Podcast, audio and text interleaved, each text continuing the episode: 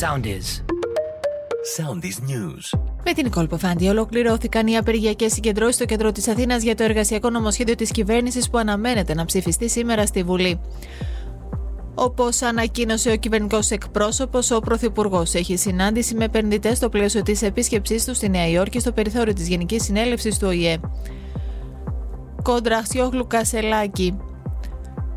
Η Έφη Αξιόγλου σε συνέντευξη που παραχώρησε καταλόγησε σεξιστικού χαρακτήρα συμπεριφορά στο Στέφανο Κασελάκη. Μου απευθύνθηκε, είπε, με το υποτιμητικό αυτό στυλάκι ακριβώς επειδή είμαι γυναίκα.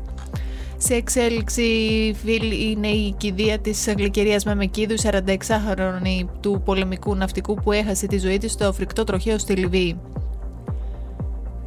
Έγκλημα με θύμα έναν 33χρονο σημειώθηκε χθες το βράδυ σε τοπική κοινότητα του Δήμου Σπάρτης και ως δράστης φέρεται ένας 45χρονο ο οποίος αναζητείται.